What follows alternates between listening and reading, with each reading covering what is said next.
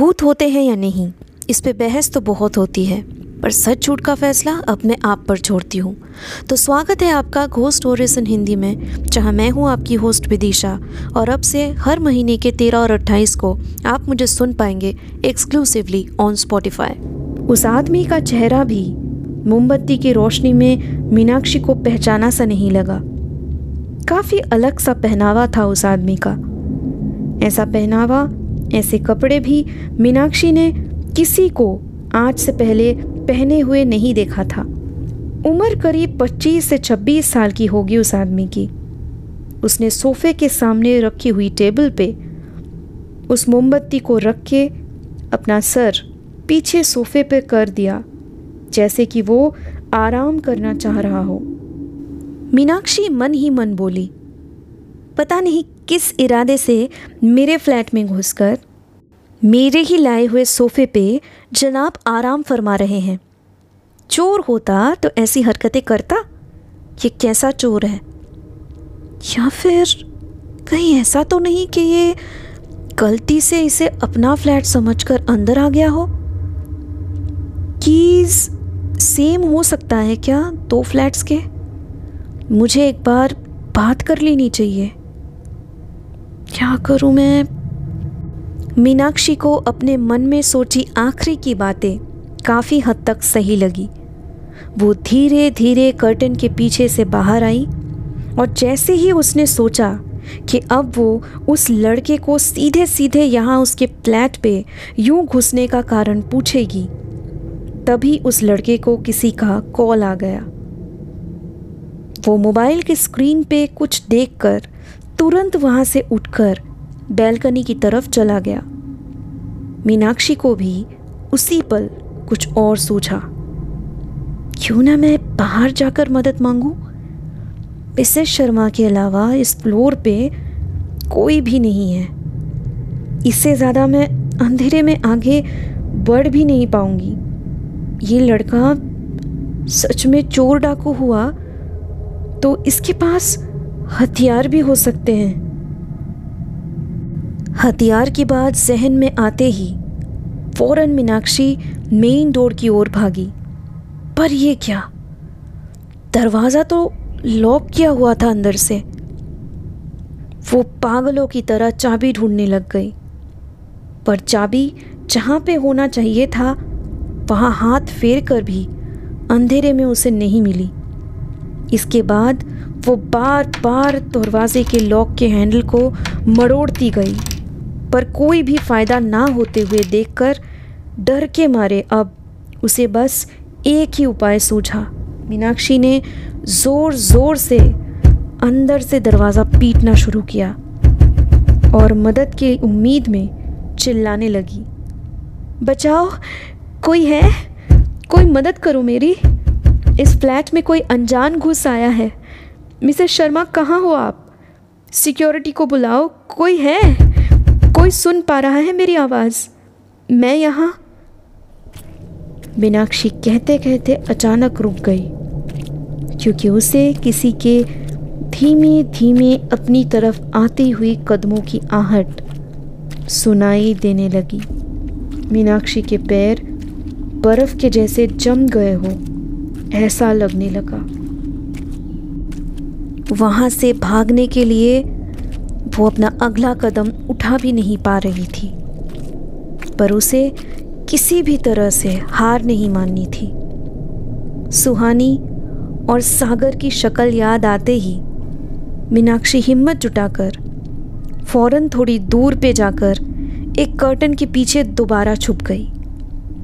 मीनाक्षी के छुपते ही अगले पल वहाँ वो लड़का पहुँच गया और उसने डोर लॉक को चेक करना शुरू किया। जब उसे तसल्ली हुई कि दरवाज़ा सही से बंद है, तब उसने उसी जगह खड़े हुए एक पल दरवाजे की तरफ़ देखा और फिर पता नहीं उसे क्या सूझा कि अचानक से दरवाज़ा खोलकर बाहर से उसे वापस बंद करके वो कहीं जाने लगा। मीनाक्षी इतना सब कुछ बस खड़े हुए देखती ही रह गई। उसने ऐसा कुछ होने का अंदाज़ा भी नहीं लगाया था। कर्टन के पीछे से निकलकर, फिर से वो लॉक्ड दरवाजे को दो से तीन बार खोलने की कोशिश करती रही, पर नाकामयाब होकर वो रोते हुए उसी जगह बैठ गई। आखिर ये सब क्या हो रहा है मेरे साथ? कौन है ये लड़का? बाहर से दरवाज़ा भी बंद करके चला गया। क्या करूँ अब मैं?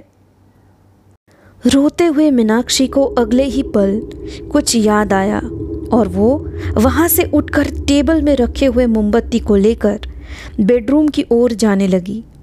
वहाँ जाकर उसने बेड के पास से लैंडफोन का रिसीवर उठाया और एक नंबर फटाफट से डायल किया। दो बार रिंग जाने पर दूसरी ओर से एक लड़की ने कॉल उठाया।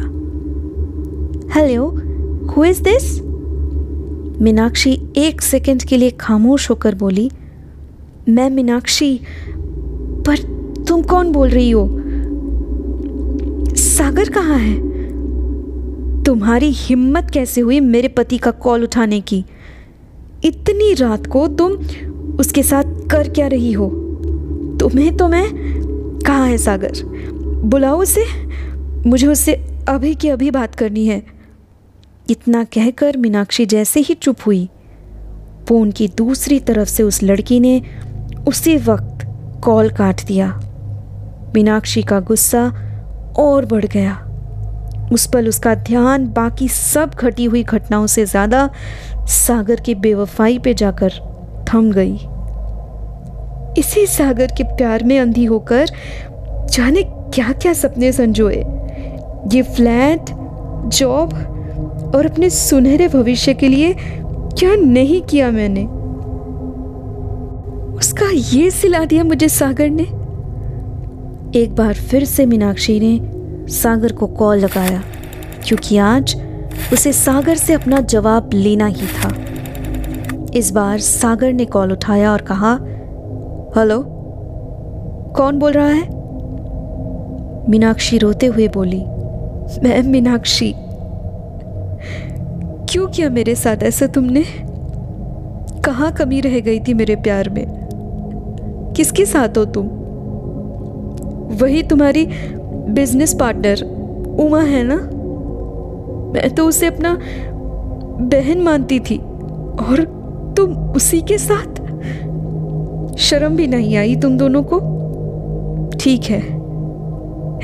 ठीक है, अगर ऐसा ही है तो मैं जी कर क्या करूँगी? सुहानी को तुम दोनों ही संभाल लेना। जा रही हूँ मैं। तुम्हें छोड़कर हमेशा हमेशा के लिए जा रही हूँ। मीनाक्षी की बातें खत्म होते ही कॉल के उस तरफ़ से सागर ने डरे हुए आवाज़ में कहा मीनाक्षी मीनाक्षी मेरी बात सुनो। आखिर आखिर कब तक तुम ये सब तुम अब इससे आगे के सागर कुछ और बोल पाता। मीनाक्षी ने फ़ौरन कॉल काट दिया। उसके बाद टेबल पे रखे हुए मोमबत्ती को उठाकर किचन पे आकर रुकी मीनाक्षी।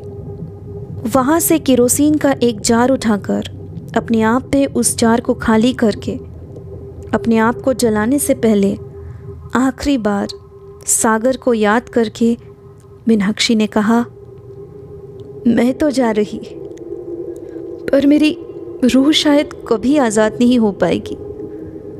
मेरा अधूरा सपना इसी चार दीवारी में हमेशा के लिए कैद होकर रह जाएगी। यहाँ से जुड़ा हुआ हर सपना, यहाँ पे बिताया हुआ मेरा आज का दिन, अपने यादों के साथ साथ मेरे उम्मीदों में बसाए जा रही हूँ मैं।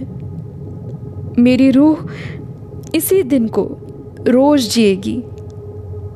आज के बिताए हुए हर पल को बार बार जिएगी बार बार जिएगी। ये कहते हुए मीनाक्षी ने अपने पल्लू में आग लगाते हुए आँखें मूंद ली।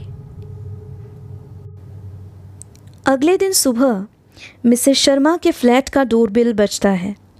एक आदमी दरवाज़ा खोलते ही बाहर खड़े हुए लड़के को देखकर कहते हैं, अरे पूरब, इतनी सुबह सुबह क्या बात है? कोई काम था क्या? दरवाजे पे खड़ा हुआ पूरव नाम का वो लड़का बोला, अंकल, कल रात फिर से पूरव का इतना कहना हुआ कि उस आदमी ने अपना सर दोनों तरफ़ हिलाकर मायूसी और चिंता दर्शाते हुए कहा सेक्रेटरी को बताया? क्या कहा उन्होंने? पूरव निराश होकर बोला, उनका वही कहना था। हमेशा की तरह के मैं इसमें क्या कर सकता हूँ? पूरा क्रियाक्रम करने के बाद भी कोई उपाय नहीं हुआ। हवन कराने की काफ़ी बार कोशिश की, पर किसी न किसी रुकावट की वजह से वो अधूरा रह जाता। अब आप ही बताइए, मैं करूँ तो क्या करूँ? कंपनी ने मुझे यही फ्लैट ऑफ़र किया था।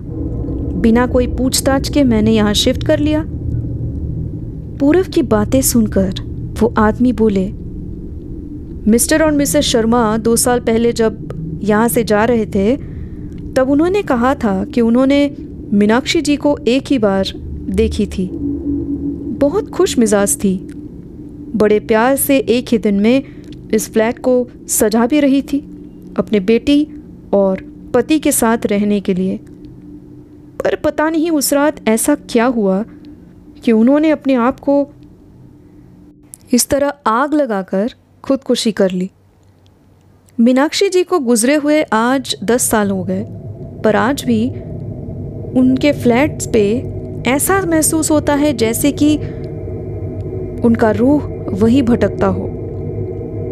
मिसेस शर्मा का तो ये भी कहना था कि उन्होंने पार्क में भी काफ़ी बार महसूस किया, जैसे कोई उनके आसपास फुसफुसाकर कुछ कह रहा। यहाँ का हर सिक्योरिटी गार्ड शाम को डर के मारे टिकना भी नहीं चाहता। कभी उनका ईयरफोन्स तो कभी मोबाइल अपने आप टेबल से नीचे गिर जाता है। इसी की आहट होते हुए भी कोई भी नहीं दिखता उनको। तुम नए आए हो, ये सब आज झेलोगे। तो कल कहीं और शिफ्ट हो जाओगे। कुछ सालों बाद मैं भी यहाँ से शिफ्ट हो जाऊँगा।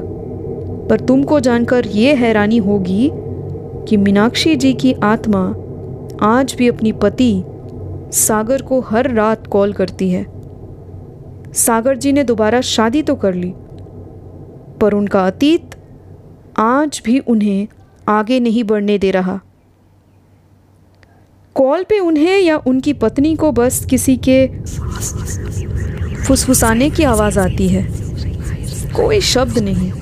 बस जैसे कोई कुछ कहने की कोशिश कर रहा हो। मेरी मानो पूरव फ़िलहाल तुम ऑफ़िस पे रिक्वेस्ट करके अपना फ्लैट चेंज करवाने का देखो। और जब तक नहीं होता, कहीं और रह लो, या फिर मेरे यहाँ आ जाओ।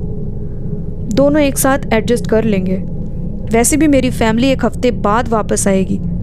पूरव मुस्कुराता हुआ बोला थैंक यू मिस्टर जोशी मैं आपको शाम तक बताता हूँ। ये थी आज की पैरानॉर्मल कहानी। आई होप आपको ये पसंद आई होगी। आज एक घोस्ट स्टोरीज इन हिंदी को स्पॉटिफाई पे फॉलो करें, जहाँ मैं आपके लिए लाऊँगी ऐसी कहानियाँ जो आपके डर के परिभाषा को बदल के रख देगी।